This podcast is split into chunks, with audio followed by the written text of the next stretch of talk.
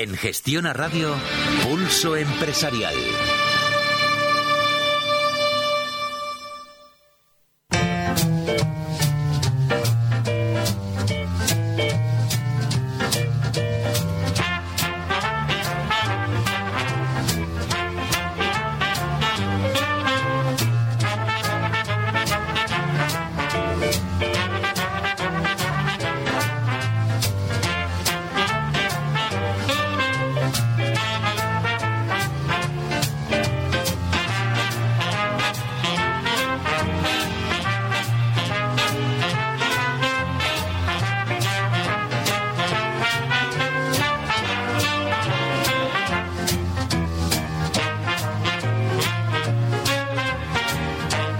siete cuarenta y cuatro minutos, seis cuarenta y cuatro en Canarias. Momento ya de abrir tiempo de tertulia, tiempo de comité de dirección. Y hoy nos visitan José Aguilar, socio director de MinValue y profesor de Escuelas de Negocios. Muy buenas. ¿Qué tal? Buenas tardes. Adolfo Jiménez, presidente de ASEFIJED.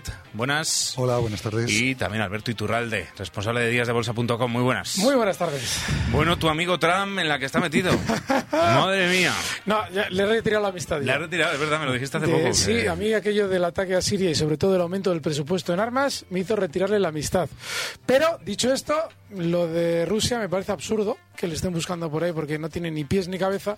¿Pero por qué, por, por qué parte del escándalo? ¿Por compartir información que no debía con ellos o por ah, presionar ver, al F B I para el, que no investigue? El mismo trato que tenía eh, Donald Trump con Rusia lo tendría seguramente la administración de Obama. O sea, no es, no es una cuestión eh, extraña, simplemente que a él le están buscando las cosquillas y el problema, lo que le hace ser, en el sentido, un político poco inteligente es que se las está dejando encontrar. Es decir, que en lugar de pasar y dejar hacer y eh, tomar las decisiones siempre a posteriori, investígame si te da la gana, no tengo ningún problema, pero como no encuentres nada te vas a ir, precisamente como se ha hecho toda la vida, pues lógicamente se deja llevar y a partir de ahí es fácil cogerle. Mm-hmm. Bueno, lo, lo que pasa es que él toma ese tipo de decisiones, como que vienes contra mí, soy yo el que te va, o sea, la mejor defensa es un ataque y Trump actúa así, al final se encuentra, se va encontrando con todo el mundo. Tiene muchos enemigos. Pero porque es un chulo, claro, también, es un chulo. Mucho tiempo para ir a por él. Claro. José. Él va contra el, el establishment y el establishment es mucho más fuerte de lo que de lo que cabe esperar, vamos, de lo que de lo que él mismo quizás piensa.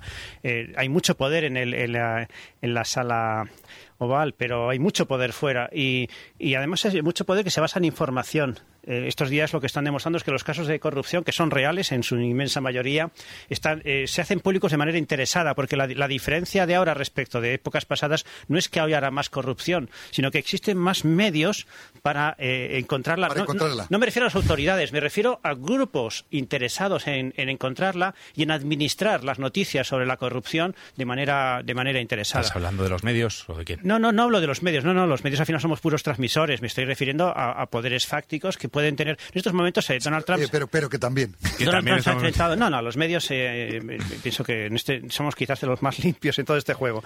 Eh, eh, Gestiona Radio sí, ¿eh? Aquí no recibimos presiones de nadie. Por supuesto. La prueba es que estamos aquí nosotros. Sí, sí, sí. Si no, no estaríamos. Aquí libertad total. Podéis dar fe, ¿eh? De... eh es decir, ahora, ahora a través de, de procedimientos tecnológicos, porque el tema este de, de, de los virus y del el ransomware y todas estas historias es la, la punta del iceberg. Para, lo más relevante, digamos, de, de, de, del acceso a, a sistemas de información no es que te, te, te, te bloqueen un sistema, sino fundamentalmente que se obtenga información que luego pueda ser in, in, utilizada de manera interesada. Y en ese sentido, digamos, pues efectivamente hay corrupción, pero hay que ver también los intereses de quienes la denuncian. No me refiero a los medios, sino de quienes lanzan esas noticias, cómo las secuencian y a qué tipos de poderes quieren derribar. Donald Trump, desde mi punto de vista, tiene graves amenazas porque se ha enfrentado a enemigos poderosos.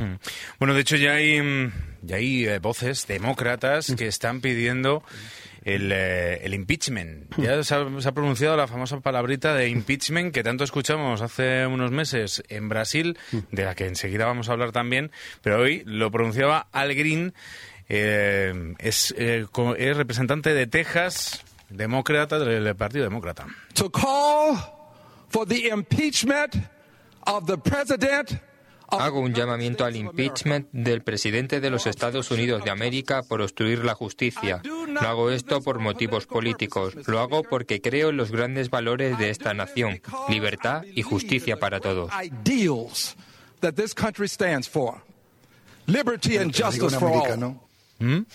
Pero vamos, yo creo que no es tan difícil decir moción de censura, ¿verdad? Y lo entendemos todos. Sí, sí, sí. Pero es verdad que esto yo es una cosa que no entendí cuando lo de Brasil, que es que todo el mundo decíamos impeachment y yo decía...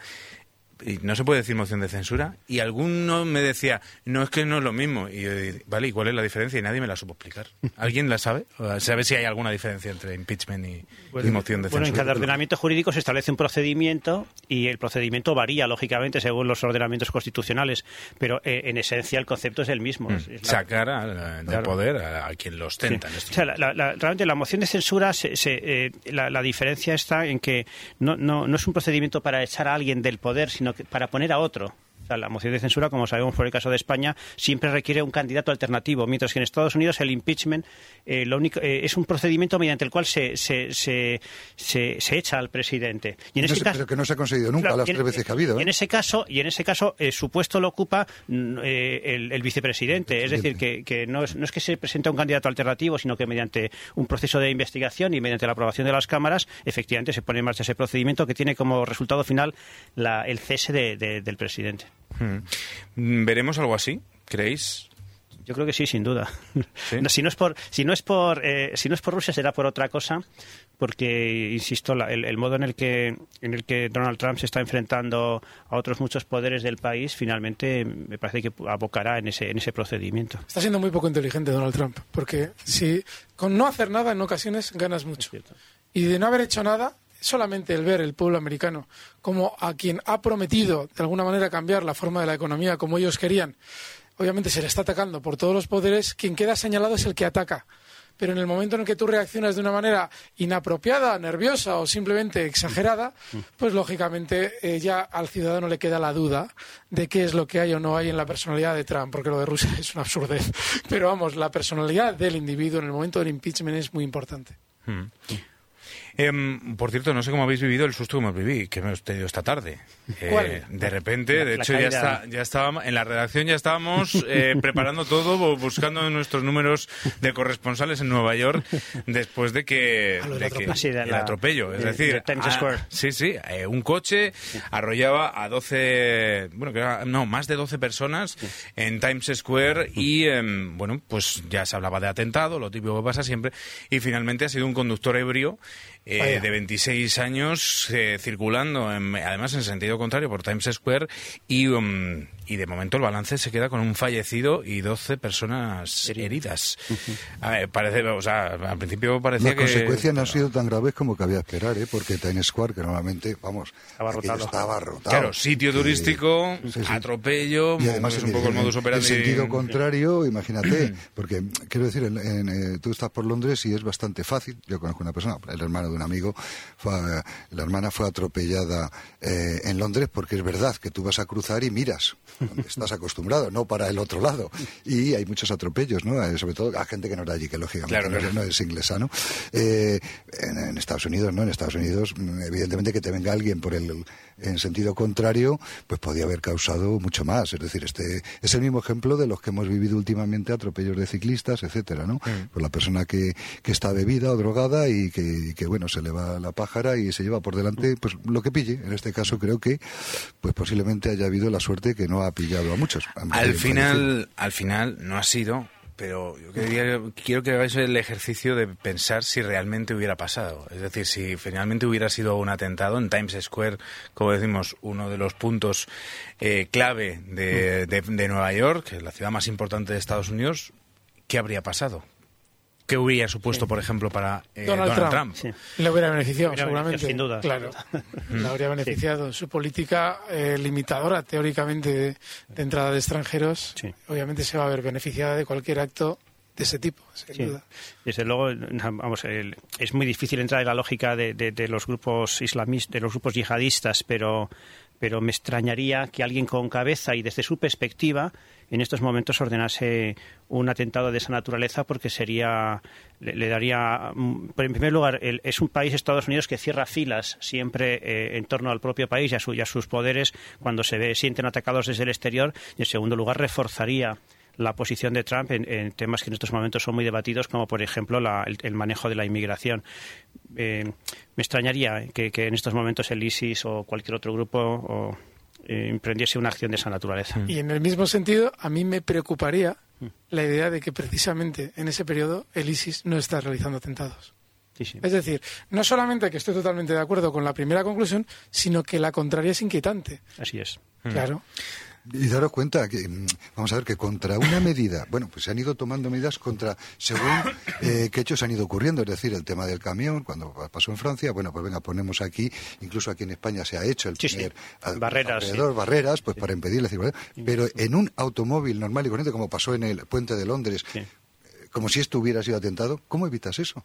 ¿Haces peatonal toda la ciudad? No, no, bueno, es, es que os, os iba a preguntar también sí. si creéis que, que realmente está tan centralizado el, el ISIS, porque no. creo que, que no, el no, problema no, es no, ni, no es que se ordene un, un atentado en sí, tal sitio, sino sí. que, que hay células independientes que... O, o igual que, que tenemos una psicosis mayor de la debida, es decir, hay menos eh, personas dispuestas a atentar de la que se nos hace creer para mantenernos en ese jaque perpetuo, ¿no? No, hombre, acordaros cómo funcionaba ETA cuando funcionaba, que decía, bueno, este comando va para allá... Tss.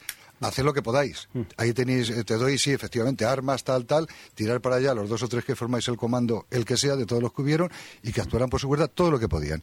Es decir, no, no hubo demasiados atentados, digamos, dirigidos y, y, y, y manufacturados desde arriba para, para hacer tal o cual cosa, no, no, sino que cada uno que se buscara la vida la inferioridad y quiera, de medios y quiera el mayor de me, daño posible dentro de sus eh, posibilidades. De todos modos, se está estudiando eh, el, el, los, lo, la forma de dirección de, de estos grupos yihadistas, porque es muy interesante y además muy moderna, en el sentido de que se llaman es, es, es liderazgo en red. Eh, en, en las formas de liderazgo en red, que son formas de liderazgo en las que no excesivamente centralizadas y, y, y no excesivamente jerárquicas, el rol específico de, del líder es la inspiración. O sea, él, él lo que se ocupa es, digamos, de alimentar ideológicamente, de alimentar eh, desde el punto de vista de motivos, de razones, porque luego, efectivamente, eh, el, la, toda la operativa y, y la selección de blancos y la ejecución de, de las acciones está enormemente des- descentralizada. Mm. O sea, eh, y, y a veces el problema de las, or- de las organizaciones que luchan contra los grupos yihadistas es que precisamente tienen formas de dirección eh, muy estructuradas y están luchando contra organizaciones que son enormemente desestructuradas. Mm.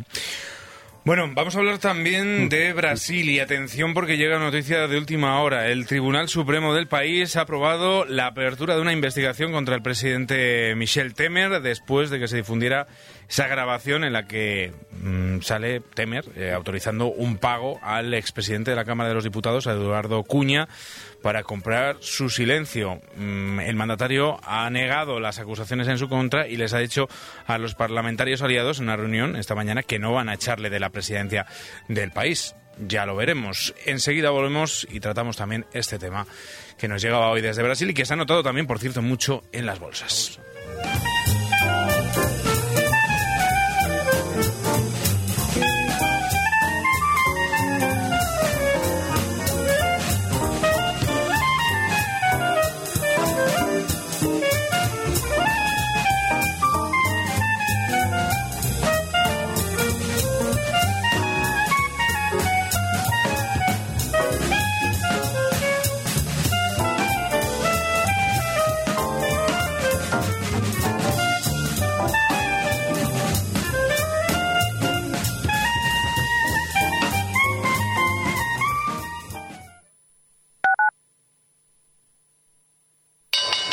Hacer trading, inversión es algo emocionante que puede ser rentable, pero sabes que tiene sus riesgos. Bueno, tenemos... X T B. Entras en X T B punto es y recibes toda la formación necesaria. Ensaya a precios de mercado con una cuenta demo de veinte mil euros virtuales y a por ello. X T B punto es, muchísimo más que un broker online. Producto difícil de entender. La C N M V considera que no es adecuado para inversores minoristas debido a su complejidad y riesgo. ¿Buscas algo por tu zona? En páginas amarillas punto es encontrarás a quien te arregle el jardín o un veterinario que tratará el catarro de tu mastín. Si buscas un profesor de piano, te apetece cine independiente afgano, necesitas comprar un anillo o un abrigo por si el niño chupa banquillo, tener lo que necesitas nunca ha sido tan sencillo. Deja de buscar y encuentra. Entra en páginas amarillas punto es o bájate nuestra aplicación. Sabadell. Estar donde estés. Así acabaremos este anuncio. Pero antes queremos contarte qué significa para tu empresa. Y significa que tenemos el compromiso de acompañarte con un gestor especializado y dar respuesta a todas tus necesidades financieras. Más información en bancosabadell.com barra compromiso empresas. Ahora sí, Sabadell. Estar donde estés. Sara Domínguez, Mairena del Aljarafe. ¿Que por qué soy de Iberdrola? Porque me olvido. Eh, siempre sé que pago lo menos posible. Ellos son los que estudian tu consumo y contactan contigo cuando tienen un plan que se adapta más a tus necesidades. Un cliente, un motivo, una Iberdrola. Visítanos en iberdrola punto es, empresa colaboradora del programa Universo Mujer. ¿Cuál es la experiencia más valiosa de tu vida? Es el recuerdo de tu primer novio de instituto. ¿La venderías? Seguramente te la tasarán por un cuarto de millón. No sé, yo creo que no, no podría desprenderme de algo tan, tan importante, ¿no? Hazlo.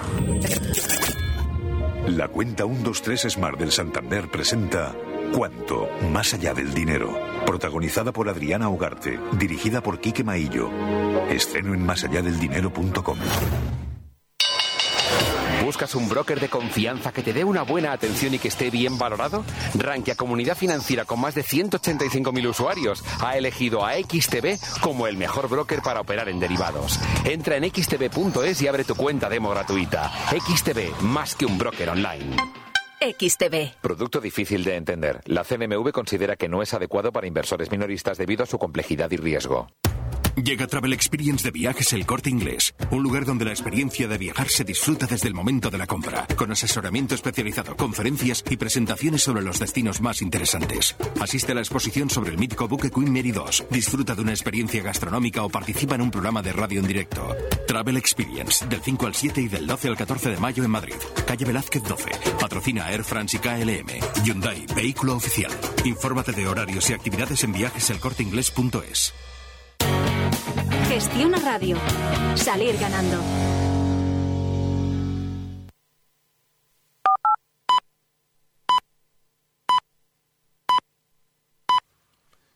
Son las ocho, las siete en Canarias.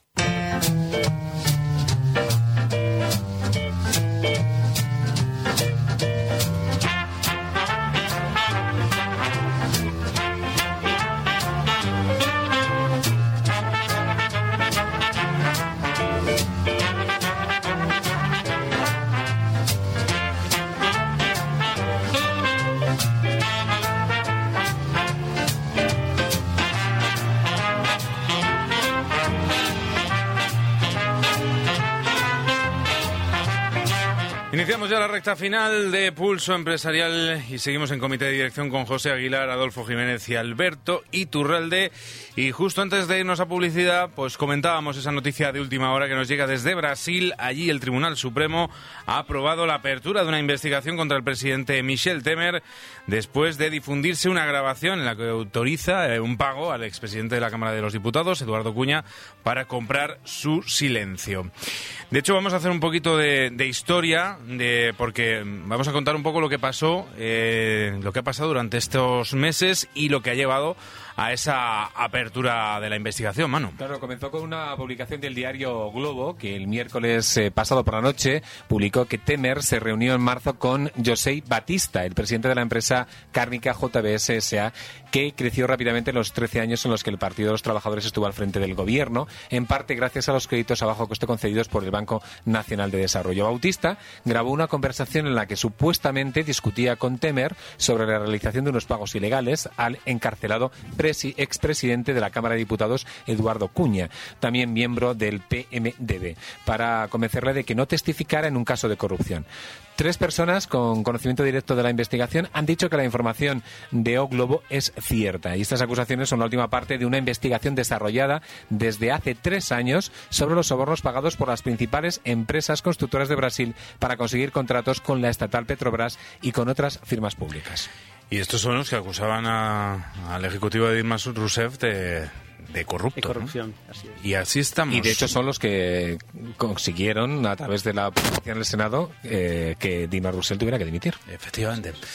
Difícil situación en Brasil, que vamos a empezar por el efecto en los mercados que hemos, te, que hemos tenido hoy. Enseguida vamos con la parte más, eh, más política, porque el, eh, el, el Bovespa, el, el índice brasileño, hoy se ha desplomado. De hecho, eh, vamos a mirar cómo está...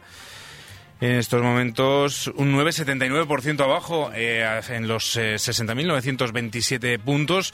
Gran desplome. De hecho, al principio de la sesión ha sido, ha sido suspendido de cotización, luego ya ha reabierto.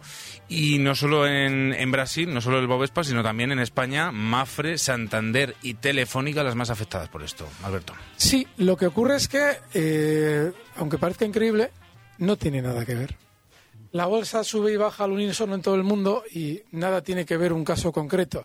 El caso concreto se utiliza y se relaciona cuando el movimiento ya se está produciendo. Por esa regla de tres tendríamos que explicar, claro, como todo cae a la vez, en Brasil ha sucedido lo de la corrupción, lo que afecta a España. En Estados Unidos, eh, lo de Donald Trump, todo a la vez cae a la vez. ¿eh? En, en Alemania, ¿qué ha pasado? En Alemania te lo digo enseguida. De todas maneras, en, no, no, no, y vamos a encontrar en todos los países. En Wall Street, claro, claro. En Wall Street hoy subidas. ¿eh? Esas noticias, ya, pero esta mañana caídas y muy fuertes. Esas eh... noticias simplemente son la excusa que se El... está utilizando para justificar las caídas que se tienen que producir cuando todos los precios han realizado las subidas que han realizado y han comenzado la semana pasada. Es decir, esas caídas comenzaron la semana pasada. No han comenzado hoy ni se ha caído hoy. Estamos hablando de que ya el viernes y el jueves comienzan a descender. Hombre, ayer cae con fuerza nueve coma sesenta y cinco por ciento que se dejó el Bovespa. El Bovespa, porque ahí ah, sí están ahí sí implicados. Ah, vale, vale. Claro, si haces tú la... Re...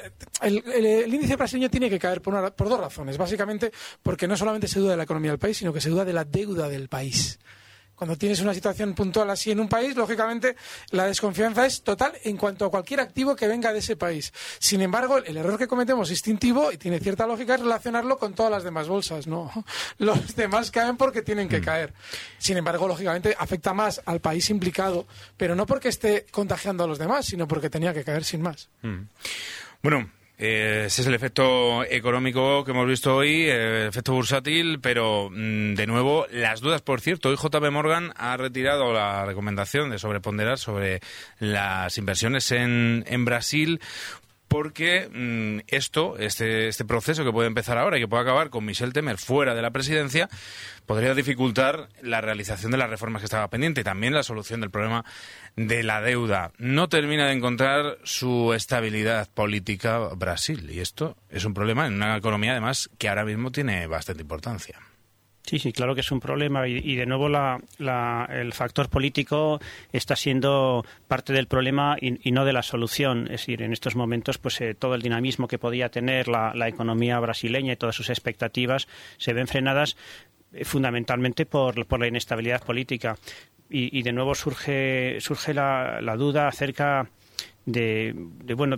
¿Por qué de pronto hay tantas noticias eh, simultáneas sobre casos de corrupción que además eh, ponen en, en riesgo la estabilidad de, de, de, de algunos gobiernos e incluso de, de algunos sistemas? Y, y bueno, pues eh, yo creo que ahí tendríamos que llegar un poco a una, a un, a un, a un a una doble crítica, digamos, a la crítica de los corruptos y también a, a, una, a una observación, yo diría, bastante atenta de los intereses que están detrás de quienes las denuncian. De todas maneras, esto, bueno, es algo que nos enseñaban en la Facultad de Periodismo también, mm. y es que mm. estas cosas funcionan en espiral. Es decir... Mm. Eh, cor- parece que hay momentos en los que sí. la corrupción, tenemos pues varios casos abiertos, varios casos además importantes, y eso hace que la corrupción, siempre que haya algo que mínimamente vuelva a corrupción, es como está, como que está de moda. Es otra pregunta que os lanzo ahora. No sé si realmente vivimos en un momento realmente tan negro como para los ciclistas atropellados bueno. o, o realmente es que pasa esto, porque yo lo que lo que estoy viendo es, es un poco ese efecto, ¿no? El efecto de que hay momentos en los que las noticias son de este tipo. Pasaba antes con los aviones. Yo no sé si os acordáis. Sí, una época que pasaba con los aviones. Cada vez que había un accidente aéreo, al de una o dos semanas veíamos otro y además de, de, de envergadura. Mm. No sé. No, aquí lo que pasa es que yo entiendo también que una investigación en un momento determinado sobre cualquier caso, y casi ya me, voy, me vengo a España, eh, si es verdad que provoca aquello que escuchamos luego, piezas separadas, que, con, que empiezan a llamarse de otro nombre y son investigaciones, eh, vamos a decir, distintas a la inicial. Lo que pasa es que pues, efectivamente ocurre que uno está pringo aquí, está en la otra y está en la de más allá. Se han utilizado, ¿qué, qué diferencias de investigación? Que se han utilizado diferentes medios para, para esa corrupción y que en algún momento se han tocado. Claro, el hecho de que se toquen, que se hayan entrecruzado en algún momento es lo que ha llevado al investigador, al juez instructor, a abrir esa otra pieza y posiblemente, o en otro juzgado, que han empezado por otro lado. Y efectivamente, eh, es la diferencia, es decir, no es que haya una mala racha, sino que una cosa lleva a la otra. Afortunadamente... está ocurriendo, es decir, el que salga en estos casos. No es que no, creo que ni que se, sea más corrupción ahora que antes. Yo creo que la corrupción, ¿verdad? En esto me va a apoyar Alberto, ha existido desde hace muchos años, por no decir siempre, es una palabra. En España, sobre todo desde la transición. En España, sobre todo desde la transición. En, en la historia de la humanidad ha existido siempre, incluso en la época de los romanos había corrupción, o sea, pero bueno, es verdad que en España ha sido una, una barbaridad y ahí está y lo hemos soportado y ahora la parte buena, vamos a decir, es que está saliendo a la luz. Esa es la parte buena. Sí, de todas formas, yo insisto, eh, Brasil tampoco es una democracia. Es decir, tampoco hay una separación de, perdón, tampoco hay una separación de poderes que eh, permita no estar los poderes uno en un lado y otro en el otro, no, no, sino estar enfrentados y vigilarse el uno al otro para que la ciudadanía la ciudadanía pueda dormir tranquila, que es lo que decía Montesquieu. Con lo cual, mientras no haya democracias, en España tampoco lo hay, la corrupción será factor de gobierno. Es decir, se necesita la corrupción para que en España se mueva un papel de sitio. Brasil no es que sea la excepción. Perdón, Alberto, es el una paradigma. decisión, una decisión de, del magistrado del Tribunal Federal sí. que investiga, es decir, investigación de la Guardia Civil en España, este... otro tanto lo mismo. No, no, no, no. En este caso, en el, en el caso de España, no es capaz, el, el instructor no aparta de, del poder a un determinado político. En Brasil sí, ¿eh? En, la, en Brasil se apartó a bueno a, a Écio Neves, que fue el más votado en las elecciones de dos mil catorce, por decisión de este magistrado, vamos a decir que es instructor, no es todavía el juzgador, vamos a decir. Sí, pero el hecho de que haya medidas concretas que puede tomar uno de los poderes no significa que el sistema en sí facilite eso, que es precisamente no, ya, lo que hace. Supuesto, es decir, no. ese es el problema. Claro que obviamente hay medidas concretas y a veces llegan a un punto en el que es tal el desbarajuste que ese tipo de medidas se tienen que tomar para que el sistema continúe funcionando. Así es. Es así. Sí, y, sobre, y en España, se, por el caso es específico de la, de la financiación de los partidos, tal y como está diseñada desde nuestra transición, en efecto, es decir, eh, para que los partidos funcionen, inevitablemente hay que establecer canales eh, alternativos que son los que permiten que esos partidos, que al final son los que articulan la vida política, se juegan un rol decisivo en nuestra en nuestra democracia, para que esos partidos funcionen, inevitablemente hay que crear canales de financiación alternativos. Y lo que pasa con los canales de financiación alternativos, que son poco transparentes, es que aparte de financiar a los partidos, lógicamente producen el enriquecimiento de, un, de muchos intermediarios que están en ese juego. Y al final, pues eh, esto se arregla, hombre, nunca se va a arreglar del todo porque está la naturaleza humana, pero desde luego eh, lo que España está demandando a gritos es una reforma de, a fondo de nuestro sistema, de nuestro modelo de financiación de partidos políticos, que no es en absoluto transparente y que los canales que están, que son así, por así decirlo, aceptados, solamente cubren un porcentaje bastante bajo de los gastos que todo partido. En estos momentos lo que está saliendo son los gastos de, de, de las campañas electorales, y se pone el foco sobre las del P P, de como hecho, se, se podía poner el foco sobre cualquier otra. Esta tarde teníamos novedades sobre eso, ahí vamos conociendo más informes eh, de la La Guardia Civil, de la U C O, y eh, que reflejarían papeles también de Beltrán Gutiérrez. Por cierto, el Partido Popular habría subvencionado parte de los gastos relativos a la campaña de las generales de dos mil ocho, en las que fue cabeza de lista Mariano Rajoy, y, y entre pues esas eh, cosas que había que, que financiar, pues la publicidad exterior, las banderolas, los trípticos y hasta el teleprompter eh, de Rajoy, con subvenciones públicas que habrían sido concedidas por la Comunidad de Madrid a la Fundación Fundescam. Recordamos eh, que es el informe de la Guardia Civil dentro de la trama púnica. Bueno, y además hay un, hay un, hay un aspecto muy importante sobre este tema concreto de la financiación de los partidos. La corrupción personal tiene cierta gravedad, es decir, el utilizar fondos públicos para beneficiar a un individuo tiene una significación. Pero lo que es corromper la voluntad, es decir, que un partido tenga más medios a base de una eh, no solamente financiación pública, sino cualquier otro tipo de comisión ilegal que haya de por medio, eso está, está desvirtuando unas elecciones. Tú estás teniendo una mayor exposición pública. Hemos visto la importancia de la exposición pública con lo que ha sucedido con Pablo Iglesias en los últimos años. De la nada aparece un individuo que de repente le disputa a la izquierda al P S O E, al partido de toda la vida. Esa es importantísima, esa exposición. Cuantos más medios tienes, más capacidad tienes de influir. Luego, la corrupción de partidos es muchísimo más importante. Y, obviamente, es estructural el sistema español. Es corrupto de naturaleza. La verdad que no te puedo discutir ni un poquito sobre es que, lo que cuando habla Alberto, de repente te quedas... Es que no, ¿Y ahora qué digo? Es que Alberto no habla, es que Alberto sentencia. ¿Y ahora qué digo? Es tajante y la verdad que no es discutible. Es así. Es así. Pero Pablo Iglesias ha contado con una colaboración importante de una cadena de televisión que le tuvo en un programa de, claro, de una claro, relativa audiencia. ¿Pero qué trayectoria política tenía antes? Ninguna, pero Ninguna. Es que tampoco hace falta tener una trayectoria política para poder acceder a la política. Lo que hay que hacer es tener para, una preparación. Para tener esa representatividad que tiene su partido, lógicamente... o históricamente ha habido que tener una trayectoria pública. Pero cuando es un partido que creas desde la nada, no sí, es incorporarte... Medio... Evidentemente, si Pablo Iglesias se incorpora, a lo mejor, a un partido ya creado, eh, al Partido Comunista o al Partido Socialista, pues a lo mejor tiene que empezar desde la nada, porque hay otra gente que tiene muchísima experiencia. Pero cuando eres creas un partido nuevo, además aprovechándote de un, de un efecto, del efecto quince eme, donde él tampoco participó directamente. Claro, aprovechó de la, bueno. de la indignación. Bueno, eh, Mariano, Mariano Rajoy también se va... Se aprovecha de la, de la televisión, concretamente en la televisión por la que va a prestar eh, declaración en el Gürtel. Es que lo hemos conocido también hace unos momentos, que mmm, finalmente ha pedido que sea los días veintiséis y veintisiete del próximo mes de julio cuando testifique eh, dentro de esa pe, la primera época de, de actividades de la trama Gürtel, es decir, la que abarca desde el noventa y nueve hasta el dos mil cinco.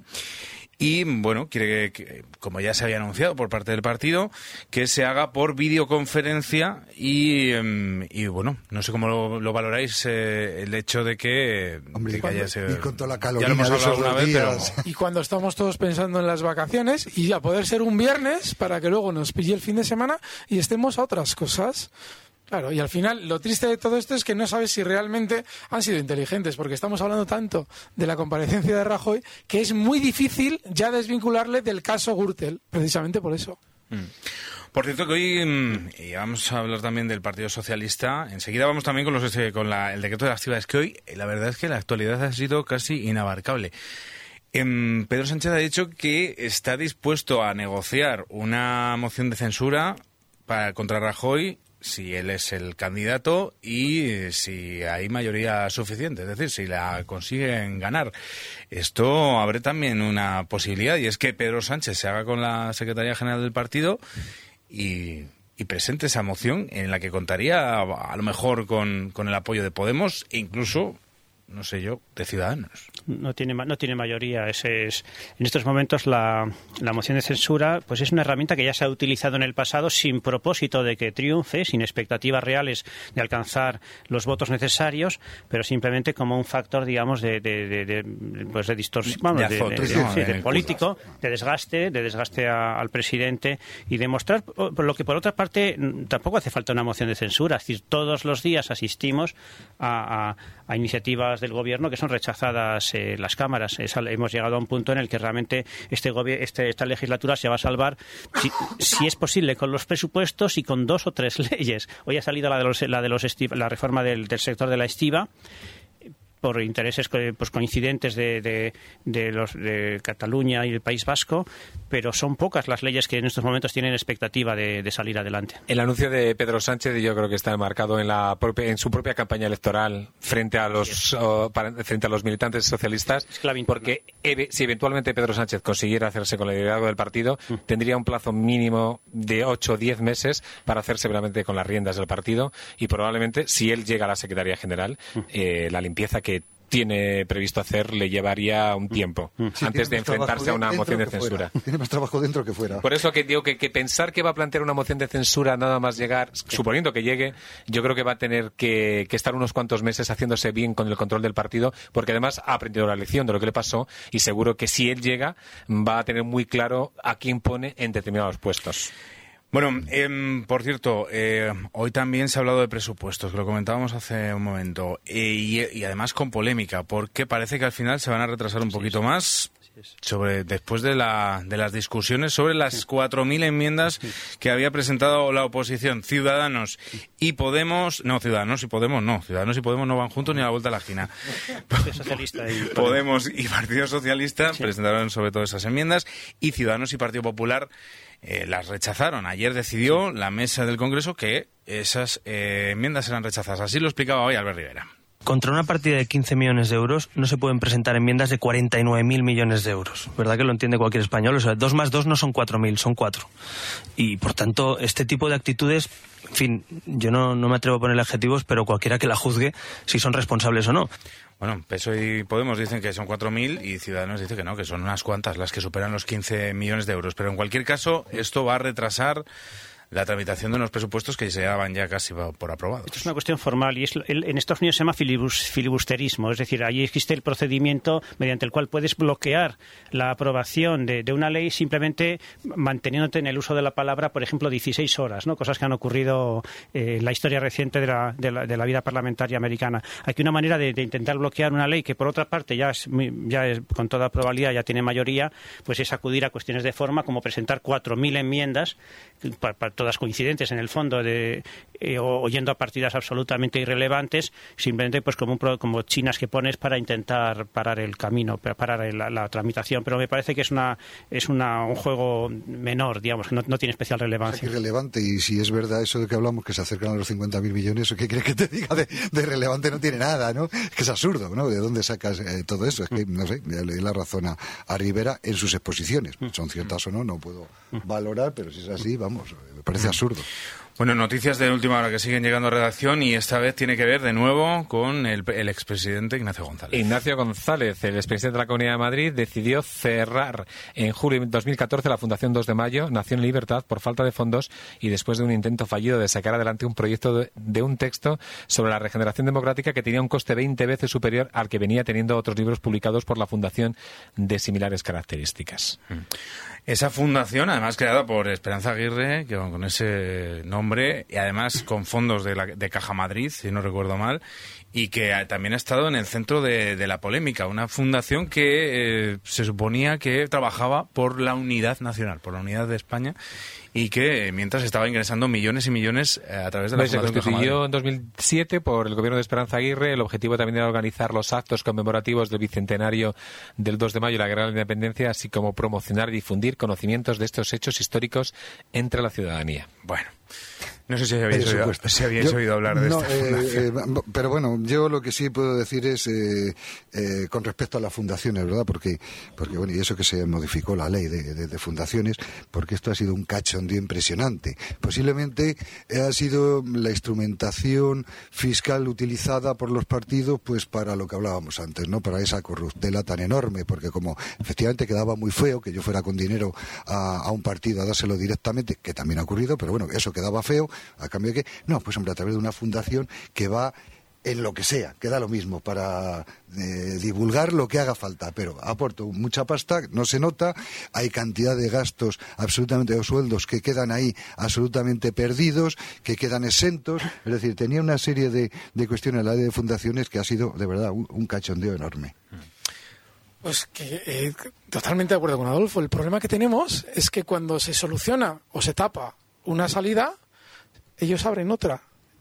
Tenemos la eh, sensación de decir, bueno, ya hemos solucionado, llegado el caso, el problema de la ley de fundaciones. No tengan la menor duda de que en diez años sabremos cómo lo han estado haciendo para conseguir exactamente el mismo efecto dentro de la ley. No se puede, ref- bueno, se puede reformar, no se puede cambiar nada reformando. Hay que eliminar un sistema y crear uno nuevo. Y es lo que necesita España. En fin, como sigan saliendo cosas en Madrid, yo no sé cómo vamos a acabar. Eh, la... y lo que queda por salir, no solo en Madrid, sino en otras comunidades. Lo que más se escucha estos días, lo que más se escucha estos días es eso. Eh, y lo que queda por salir. No, no, no. Es que el problema que hay en Madrid es que hay una lucha de poder dentro del P P que además está interesado en que sus casos de corrupción se ventilen ahora por una razón. Porque los casos de corrupción del P P afectan indirectamente al P S O E, que es el que teóricamente ha permitido que gobierne Rajoy.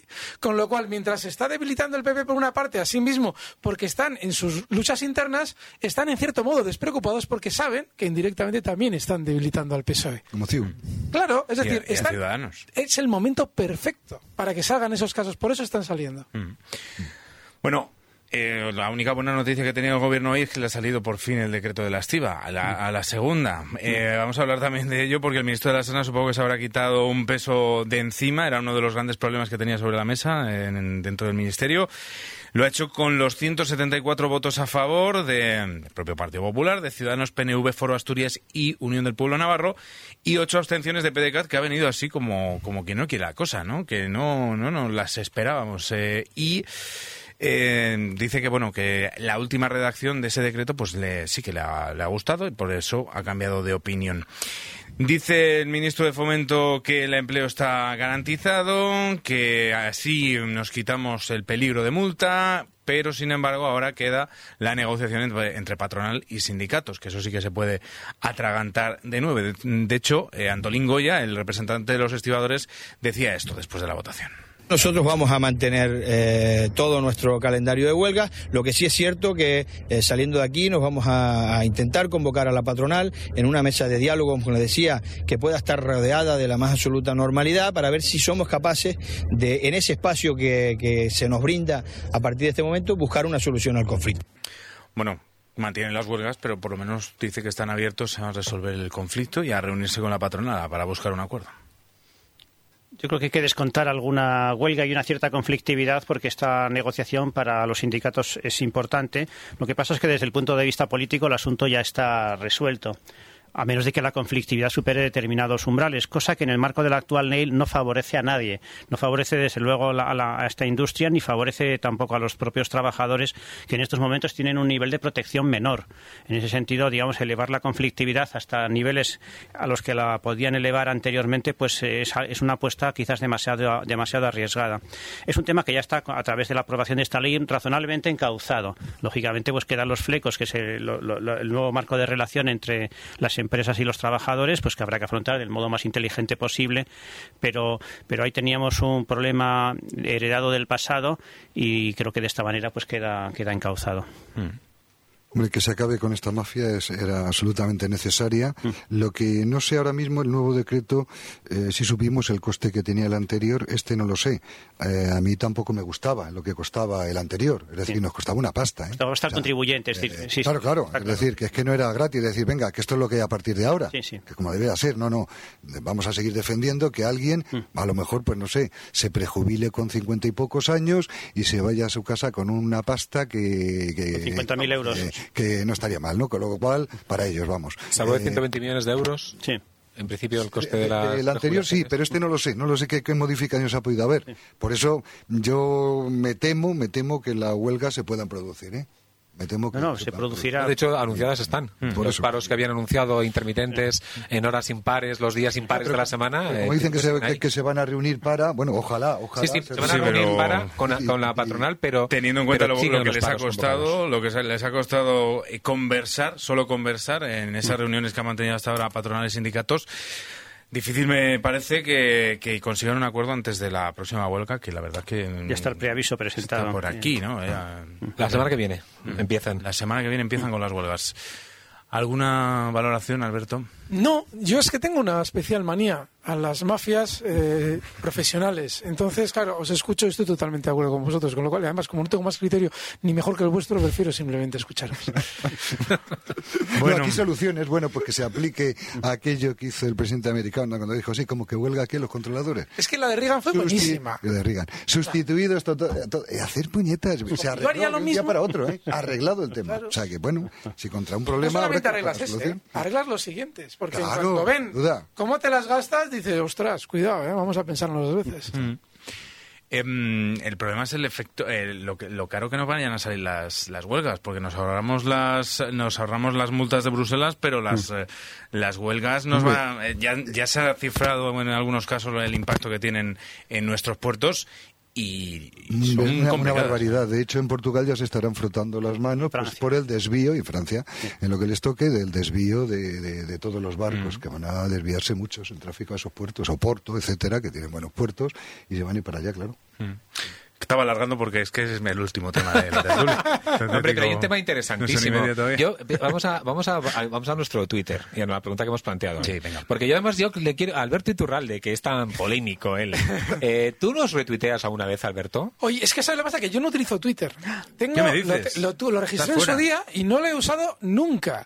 Pero os prometo... Pero por... un, un, un tipo polémico como tú que... que... No.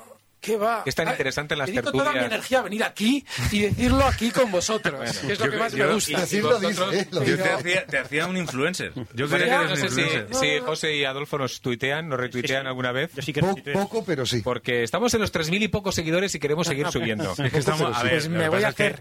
Hoy, de hecho, ahí me tienes de seguidores. Hoy, por lo que sea, hemos bajado cuatro o cinco. Claro, o sea, es estamos preocupados. Hay cuatro o cinco personas que, que si nos están oyendo, volved. Volver. Que es que, se, que hoy se ha borrado de Pulso Empresarial. Claro, de repente hemos y dicho, lo ha visto Manu y ha dicho, pero ¿cómo es esto? ¿Qué pasa aquí con el Twitter ah, y qué pasa con Pulso Empresarial? Es una dinámica normal eso en Twitter. Sí, sí, sí, sí, porque yo en mi página, en, yo tengo suscriptores para la página mía de alberto iturralde punto com y joder, tengo un montón de gente, de repente siete tíos se han de baja. Digo, pero ¿qué hice ayer yo para que estos señores se dieran de baja? Esto pasa también en Facebook, con las páginas de fan. Claro. Que ocurre que de vez en cuando Facebook eh, elimina también eh, claro. gente que está inactiva, que lleva mucho tiempo, claro. como que los da de baja, ¿no? Yo estoy en, en Twitter cinco... pasa eso también, para vosotros. Estoy, claro, sí, yo estoy, yo estaba en cinco mil y pico, tenía cinco mil y pico fans en mi página, en mi página de Facebook y, y, y de repente cae alguno también y dices, bueno, claro. si tengo nuevos de vez en cuando, ¿por qué, ¿por qué no sube? Bueno, pero la pregunta, vamos Venga, a la pregunta, ¿no? Sí, sí, que estás liado aquí con Twitter y de hecho, las multas de, de tráfico, no va, no que es un tema conflictivo. Las multas de tráfico son suficientemente duras, preguntábamos a nuestros oyentes, el dieciocho por ciento piensa que sí, el diez por ciento piensa que, que, que no, que son excesivamente duras y un treinta y dos por ciento piensan que no, que deberían endurecerse más. Y también un cuarenta por ciento mmm, se desmarca un poco y dice que lo único que pretenden las multas es recaudar.